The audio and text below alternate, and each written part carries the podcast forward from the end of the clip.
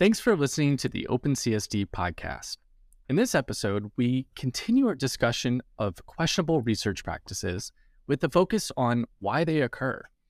We then discuss the current momentum around the open science movement, both within and outside of the field of communication sciences and disorders. Now that you know what's ahead, let's get on with the show.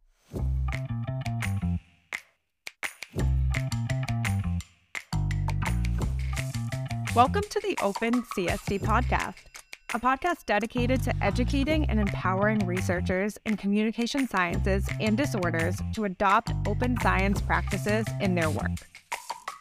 We team up with experts in the field to bring you the latest information about open science, including tips and personal stories of how open science practices are currently being implemented by researchers in CSD.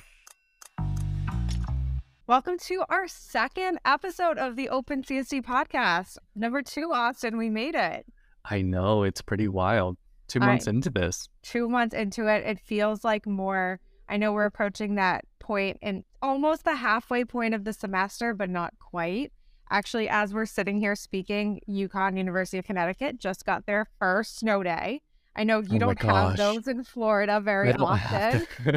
no, not but at there all. There will be no classes for for UConn students tomorrow, so it's one of the small perks of going to school. That's so nice, but I do not envy the people in the north. It is 82 degrees outside. Oh it's my warm. goodness! um, it might rain, but yeah, we well, we still got school. Well, speaking of ominous things like weather patterns, we don't need we don't need to get into what is more alarming, the snow or the 82 degrees. Sure. but harkening back to last week, we talked about some some pretty ominous things, right? We talked about things like data falsification, selective reporting, harking, p hacking, even the file drawer effect. And all of these things on its own seem like who would do this rather than just an evil villain sitting in their lair wanting to ruin the field of science. But there are real reasons why these things happen. And I think it's really important that we talk about what some of these these reasons are. Yeah, like what's causing researchers to embrace some of these more questionable research mm. practices? I think it's really important to embrace this with a lot of compassion, I don't think shame is an effective technique for anything. I don't want to just shame on these researchers. I want to have a nuanced discussion about like why are these things coming about? And so I think the biggest thing is this looming pressure to publish. In academia, there's this really strong emphasis on publishing research and especially in, you know, top tier journal. The higher the impact factor, the better. And publication count is often used as a measure for success and productivity. And so, as a result, there's often a pressure for researchers to publish as many papers as they can in order to advance their career and also increase their visibility within their respective field. And so that gets us this publish or perish mentality. And so it's important to acknowledge that this pressure is not just internal, right? There's pressure from the university, funding agencies, other researchers, maybe tenure expectations. We need you to have this amount of publications in order to keep your job effectively. So, this atmosphere can make it tempting for researchers to participate in these questionable research practices just in order to stay afloat and to produce results that are more likely to be published and more likely to be funded. And so with all these these external pressures, this is encouraging fast science, which isn't necessarily good science. It's encouraging sloppy and maybe not as rigorous science. Maybe we're cutting corners and doing some of these practices just to get the job done, which is a, a challenging spot spot to be in. And so, in addition to just this like pressure to publish, oftentimes there's also just a part of training. Maybe researchers were explicitly trained to do these these practices. For example, you know, we were talking about scientific storytelling earlier and and harking. Well, there's this professor, Dr. Joshua R. Sanes, who is a professor of molecular and cellular biology at Harvard. Prestigious, right? We can take this person, you know, we want to take their word because clearly they're a successful scientist. And so they actually wrote this article. It was in a scientific magazine. It was about scientific storytelling. And It was called Point of View, Tell Me a Story. And I want you I want to read a quote from it to you and we'll talk about it after. So the quote is begin quote You likely began your study with a question in mind What does gene X do? Or what does cell X develop? And so on. At some point, you feel you have gained enough insight to begin writing a paper. But more often than not, the data don't provide an answer to the precise question that you began with. If you try to fit the answer to the question, you risk ending up with a compendium of results that is less cohesive than it could be. Instead, start with the answer, figure out what the question should have been, and then build on that. This seems counterintuitive, but it works. It's the first step in crafting a story. End quote. Hmm. So, yeah, like you can see, that is a very open call that those are instructions to do some harking, right? To tell a very clear story, the story that makes sense, and starting with your results and fleshing out the story from there. So, again, while that might be a better story, not necessarily better science. Here's another example. So, this is from a book called The Art of Scientific Storytelling. And I have this book because for a while, I was like, yeah, like we need to be telling stories. Like mm. this is so much easier to read and and it really is about storytelling. And I do think, right, like there's an element of storytelling that can take place without harking. But this is a book I just said, The Art of Scientific Storytelling. It's a professor named Dr. Rafael Luna, who's the author. And here's what they note when writing they say, beware of including too much information. Show only the pertinent data that contributes to substantiating the overall hypothesis. Too much data weighs down your story. You may consider placing the extra data in the supplemental section, but only if it fits the overall story. Hmm. So that's another quote where, again, we're, we're, we're being told if you're a, a young and impressionable scientist in training, like myself, you're going to read this and you won't directly label it as harking, but that's essentially what it is telling the clearest story, even selectively reporting, as that passage just suggested, but only reporting if it makes sense with your overall hypothesis. You can throw out whatever else doesn't make sense. When in reality, we need to actually be, you know, deciding on these things way ahead of time before knowing results and carrying that through. So that's, you know, those are two examples of how scientists have been explicitly told to to selectively report or to hark to tell a better story. But there's also some other explanations of why this occurs. Do you want to tell us about some more? Yeah, I think that I am a big fan of of talking about human nature without much data to back it up. But just to go with my my hunch, so completely counterintuitive to what we're saying. We say we need data for everything, but as I said a couple of times in this episode, I really want to believe in the good in people, and that includes especially scientists. And Dr. Amy Orben, who's a research fellow at the University of Cambridge, actually presented in the King's Open Research Conference, which sounds mm suit like a place that I want to be, that's for sure. and she explained why we might commit some of these research malpractices from a cognitive standpoint. Um, and some of these cognitive standpoints, too, I think especially speak to us as scientists and that we're really well equipped to perform these. So I'll go over some of the, the cognitive explanations she cited, and then I'll double back and, and explain my thinking. So she argued that our ability to spot patterns in noise may encourage us to commit some some of these research malpractices. Mm-hmm. We may misunderstand probability and statistics. Uh, although I've never done that, Austin. I mean, I I've never done that. No, I have a complete understanding of everything. I got it from the get go. They explained it once, and I was like, okay, yeah, I got that. I really hope my advisor doesn't listen to this because I think that she might have to say otherwise. Another cognitive explanation may be our need for narrative, which again, we've talked Mm. at length about. And finally, something called confirmation bias or selective attention and memory. So that is speaking to the part of us that wants to confirm what we believe. But especially, I was really drawn to our ability to spot patterns and noise because I think as scientists, this is something that we're especially attuned to do. We're Mm. collecting data, sometimes massive amounts of data if you're doing maybe general neurotypical research, uh, maybe smaller subsets if you're working with a special population. But either way, your job as a researcher is to, to make sense of data. So you're looking to to find a pattern in what's called the noise or a sea of data that may not have a pattern otherwise. And uh, we're attuned to have these these really critical eyes as scientists. And sometimes, or at least Dr. Amy Orben argues, these eyes can be our downfall.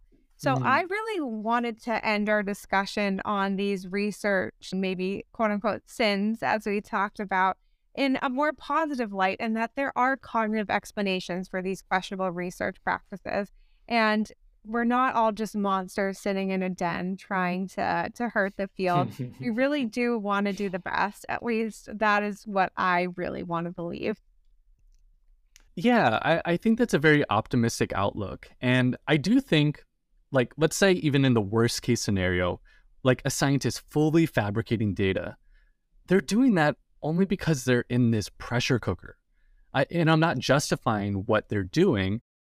They certainly should not be doing that. But they're in this pressure cooker of feeling that there's so much on the line, whether it's tenure, tenure expectations, or the pressure to publish, or getting that big grant whatever it may be, I think it's just important to to ground yourself in the the the reason why any of us are doing any of this research to begin with. Like, what's our goal? Is fabricating data really going to help us achieve these goals? Is that going to further us along this goal? And I think we all know the answer is certainly no. But I think it's really important to have these conversations out in the open, talk about them, put a name to them. I think a lot of these practices, Uh, personally, I didn't even know they were questionable research practices. Like I said, I bought this book and I was gobbling it up. And so I think it's just really easy to fall into these traps. So I think it's really important to talk about these issues and put a name on them. That was our goal with these first two episodes. We wanted to put a name on these questionable research practices and also to set the stage about open science, why it's needed, and what it's in response to. And so, going forward with this podcast and the OpenCSD Journal Club, we're going to talk about what we as a field are doing in response to this reproducibility crisis, in response to these questionable research practices. Okay, Lee, why don't we take a break?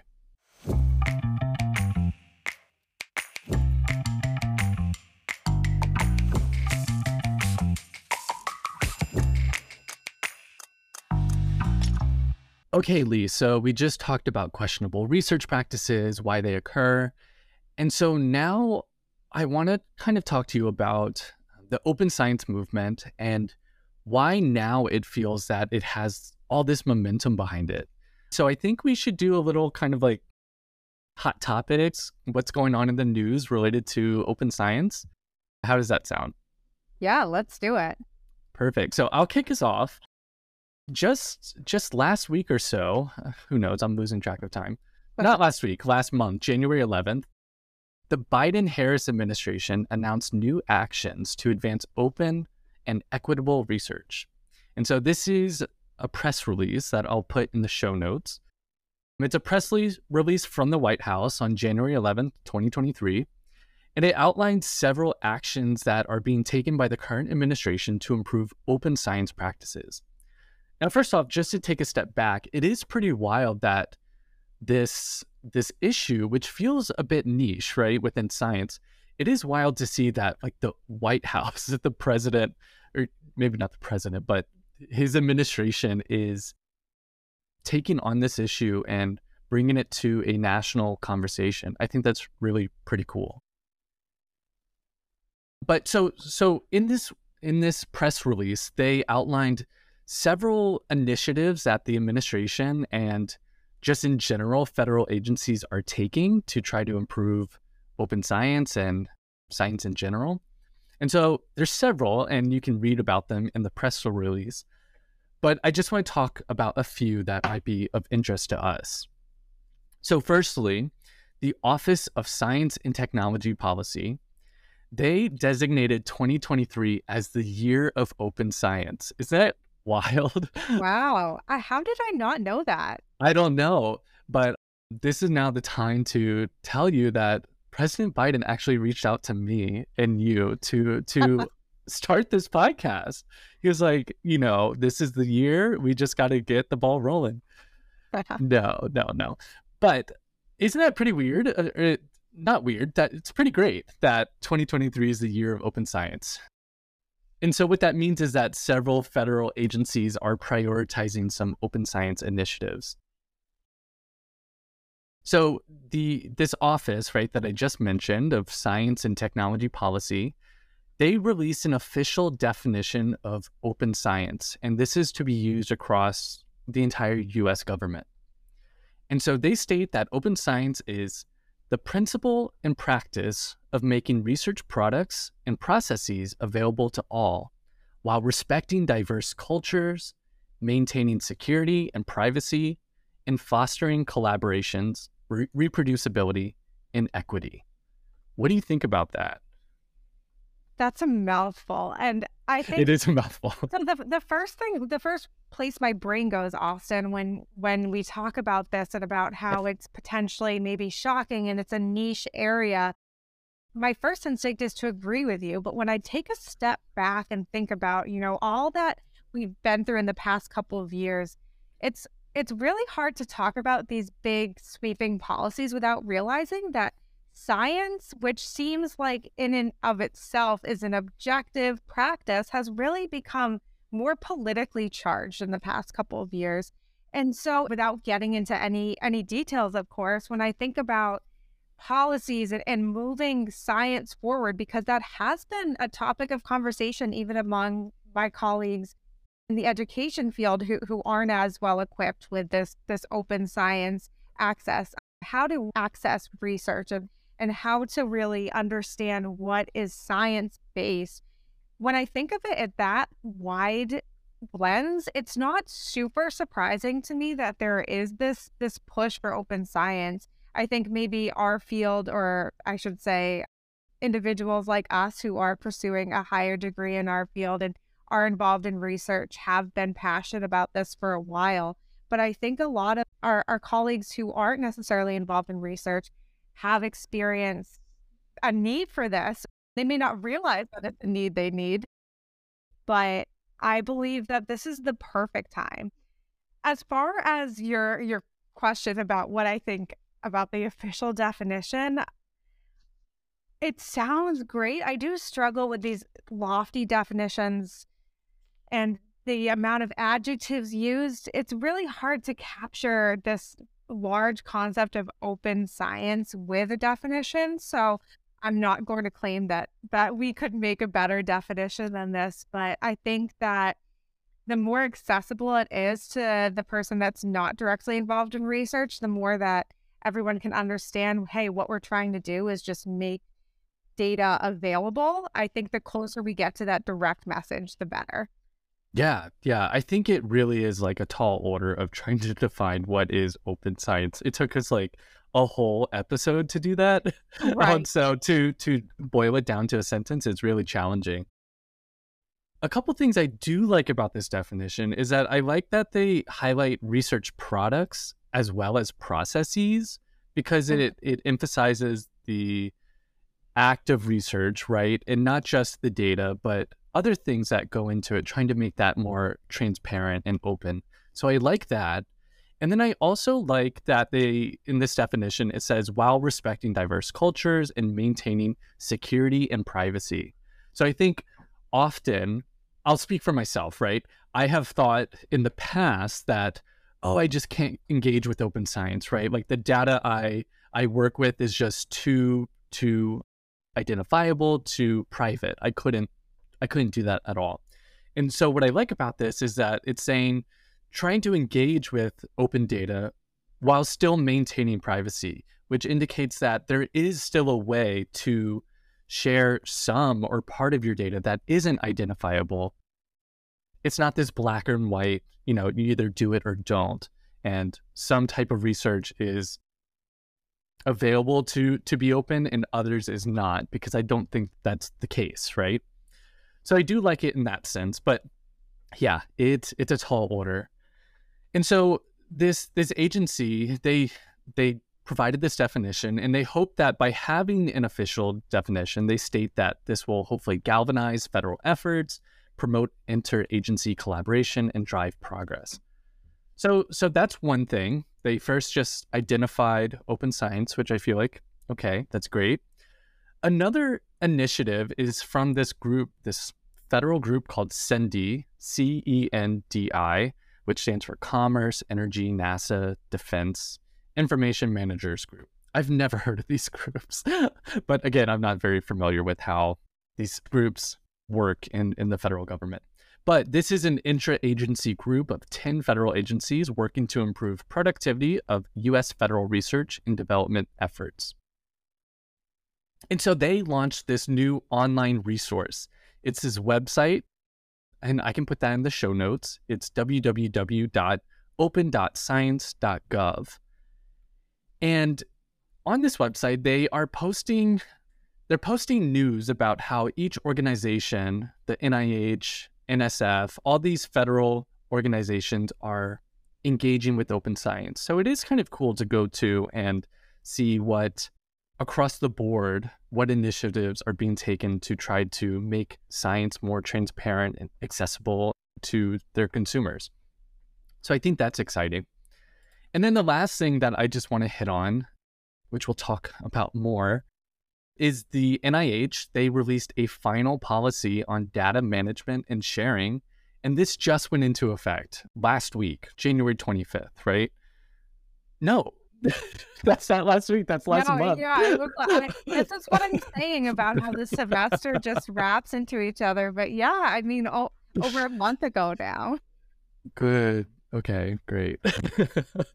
Time is slipping through my fingers. But it went into policy last month and it has a lot of information. And Lee, do you want to kind of take us away on this this data management and sharing policy for the NIH? Yeah, absolutely. But before we even get into that nuanced place, I really want to direct our listeners to an amazing podcast that both you and I are huge fans of, and that I think in many ways inspires the conversations we have. But as far as the NIH strategic plan for data science, it was covered really thoroughly in within and between. And that's in season four, episode two. So that episode will be in the show notes. And in that episode, these two amazing researchers, they go over how this directly relates to scientists in action. So they go over how this affects applying for federal funding from the NIH. They go into kind of the minutia of filling out this form, which essentially is what this plan is, is that when applying for funding, you do have an additional sup- or supplemental material rather that you have to to submit to go over as the name alludes to a strategic plan for data science. So in our discussion, I'll save really the the technicalities of how to fill out this form and rather hone in on some more broad open science concerns when we talk about a, a uh, huge organization. We're talking about the NIH here, the National Institute of Health, requiring anyone who wants funding to submit a strategic plan for data science. And one thing that really resonated me, with me when listening to this within in between episode is they started off by saying, if you're not a fan of open data, you're not going to be a fan of this. And my first instinct, of course, is to say, who isn't a fan of open data?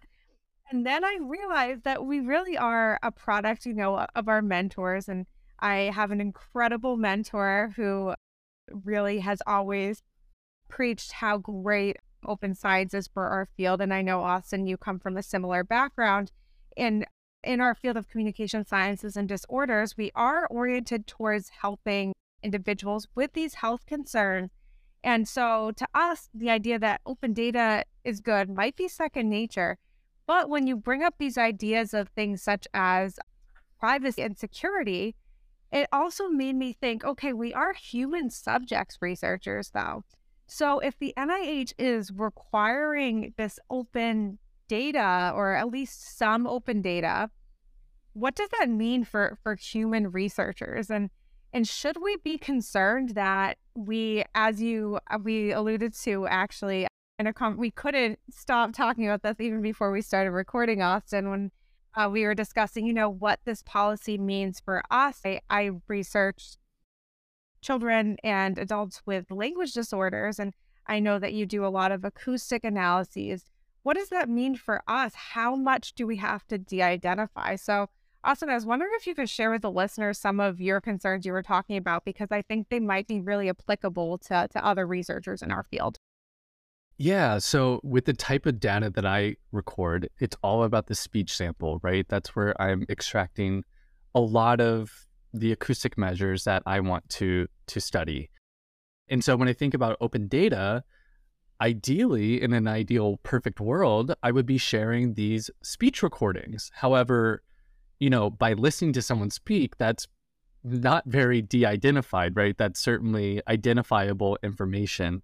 And so, you know, I was just thinking, what is that going to look like for sharing sharing data in my my area? Am I just sharing the the formants that I'm extracting from from this data? I think certainly that's de-identified, and at the very least, I could do that. But yeah, it does make me wonder, like, what is that going to look like for sharing stuff like audio recordings, speech samples?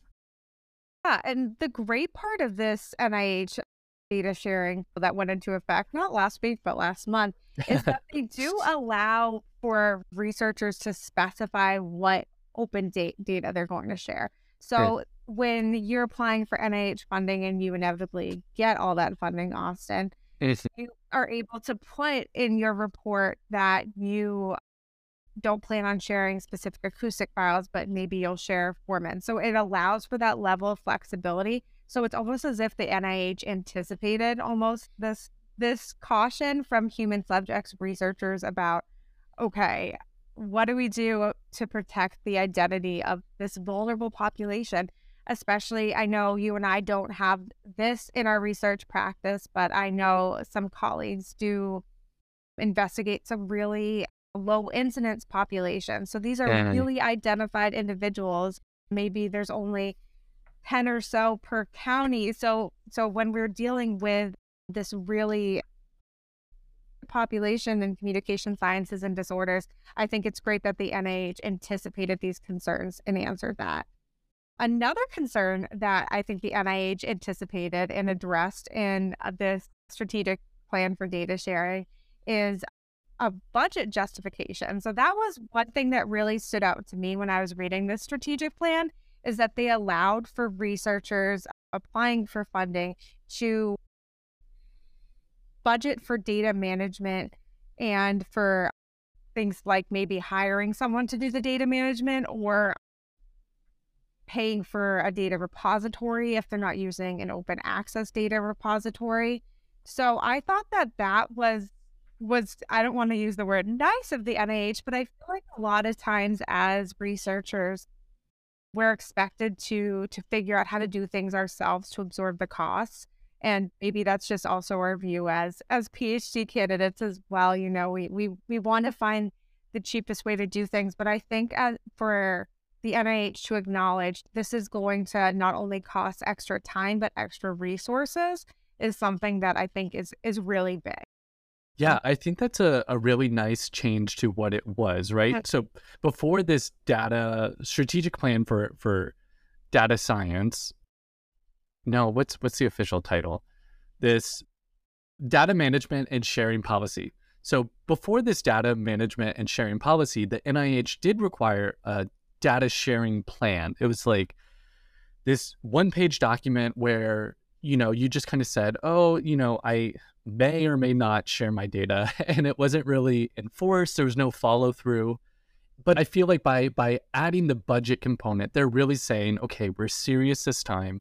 You really need to kind of follow through on this. And we understand that it takes extra time and other resources. And so we're going to be expecting you to request that as part of your budget. So I, I think that's a reflection on maybe the NIH taking this component more seriously with this new updated policy, which I think is exciting to see. I completely agree. And I mean, we're talking about really a large funding agency of the NIH, but I know that you also found that there are some publications that are taking steps in open science recently. Something about nature now. Um... Yeah. So there's this really niche journal. It's called All One Nature or something. I've never heard it said out loud, but yeah. So so Nature is this really big journal. It's this multi multidisciplinary, peer reviewed journal, and they publish articles from across di- different academic domains, including science and technology. And so when we think about journals, one way to view them is through impact factor. And Nature is often one of the highest, if not the highest, journals with the, highest impact factor journal, right? So that's that's just some context. But now this is recent and this is last week. I can I, I don't have the date, I don't have that written down, but it is last week, so it's very relevant, hot off the press. But they just announced that Nature is now accepting registered reports, which is really exciting.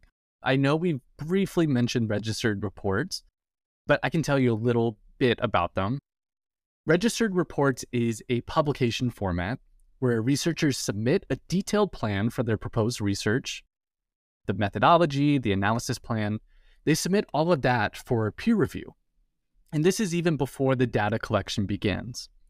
And so then they get feedback and they get peer reviewed on their introduction, their rationale, and their data analysis plan. If it's accepted, that report is considered registered. And so then it's going to be published no matter what the data show, right?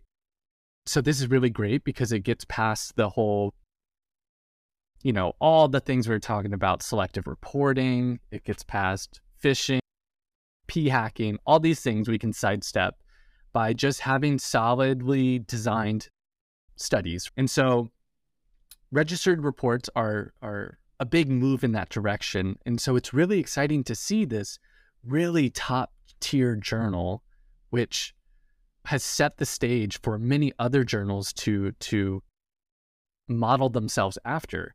They're now embracing this registered reports and the more this open science framework, which is just so exciting. So yeah, that that's really exciting at a very broad scale.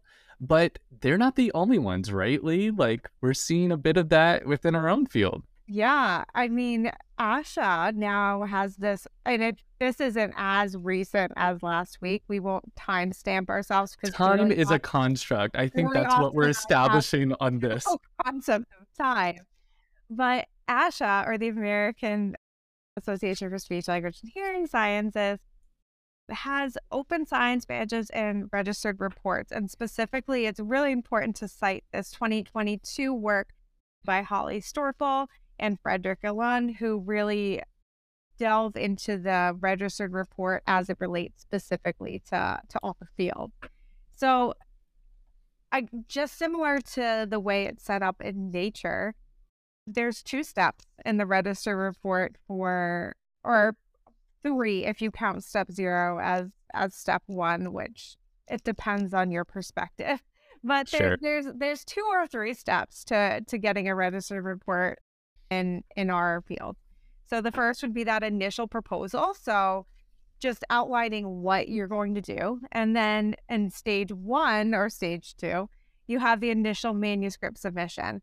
And the huge difference between this registered report concept and the traditional model of peer review is that after the initial manuscript submission, once the author submits information that will be used in the final manuscript, so data plans, initial screening, really the setup of the experiment, the authors may receive what's known as an in principle acceptance. So before even one piece of data is collected, they can have this acceptance. And then the final stage is that full manuscript review. So I think it's an important caveat. And I remember when I first heard about registered reports as a first year PhD student, I got really excited and thought, oh, I need to do this because then all my papers will be accepted no matter what. and that is not necessarily the case, of course. Our field is still holding us to this high quality of science, but it does kind of take that burden off that it's not dependent on on your results. In principle, yeah. that that's what the registered report does. So I think that the best way that this could be summed up is in Storkel and Gallun's own words, which in their 2022 article, they they said that these registered reports represent an ongoing commitment to research integrity and finding solutions to problems inherent in a research and publishing landscape in which publications are a, such a high stakes aspect of individual and institutional success. So that one sentence, Austin, is basically what we took an in our, our podcast yeah. to say in many words, but basically they're summarizing beautifully that, hey, research is hard and there's a lot of stress on scientists. And let's just try this one thing that might alleviate it. And of course, it's not going to take away, we still have this responsibility to do high quality science, but it's a step to to alleviate maybe these pressures of things such as HARKing and p hacking that we hope to to make old news. We, by the time that we have students or by the time that we're mentors we hope that these are are practices in the past. So asha is is really with the times and and reflecting our need for open science with this registered report. And they're also doing something called a data availability statement right austin yeah, yeah. So they're kind of attacking this on multiple fronts. So this is something that they implemented beginning of last year, but it's a part of the manuscript. So right above acknowledgments, before references, you have to include this data availability statement. And this is just a statement where you say whether or not the data is um, the data are oh good lord the data are available somewhere and if not kind of why right so it's not saying that you have to post your data somewhere. It doesn't mean you have to have open data, but it is making researchers really address and confront uh, are they sharing their data and kind of giving a reason if they're not. And so, again, that's just another effort that is being made to bring some of these practices to the forefront. It'll be interesting to see where this goes in the future, right? As we move more and more towards this open science framework, but it's I think it's a great start. Yeah, and and that's all these things are, right? Are starting points. I think that even harkening back to the top of the episode when we were just really happy that the federal administration is acknowledging this need for open science. This really is an, a new and emerging concept. And again, it might not be new to us, but these are huge these little steps are actually huge and they're happening right in our field of communication sciences and disorders. So it feels good that the main publishing or a main publishing agency such as the asha journals is, is really supporting this endeavor yeah i agree. It, it's really exciting because it's really hard to make progress on your own at an individual level but to see it from this institutional level from mm-hmm. these systems like ASHA, which had so much influence and can really shape the way we perform research. Like it's really exciting to see it from that level. So yeah, and then you know, ASHA likes other journals, they've started to adopt this this badge. So if you do engage with some of these open science practices like open data or open materials or pre-registering, you get a badge, a little sticker on your journal article. And you know, is that not enough of a reason to do these just to get a special badge? I think so. I I think we all like collecting stuff, whether it's it's, it's online or in the real world. So any any little stuff helps. Exactly. Okay, Lee, I think that's a wrap for episode two. Woo, go us. So in these first two episodes, we really just tried to set the stage for open science. Why we need it, what got us up until this moment, which is now the year of open science. And we dipped into how the scientific community has begun to embrace some of these practices. I think what still remains unknown is, you know, we have all these structures in place within our field, but what's unknown is, you know, how is the CSD community engaging with these practices? What do they think of these practices? And that's something we're going to address on our next episode. So stay tuned. Excited to talk to you then, Austin. Yep, sounds good. Bye, everyone.